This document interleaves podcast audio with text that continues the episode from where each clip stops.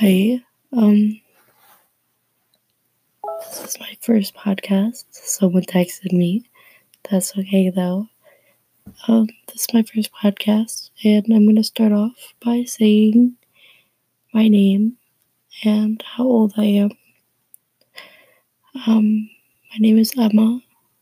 I am fourteen years old, and this podcast is going to be about mental health and my struggles with it, because I've had depression and anxiety since I was nine.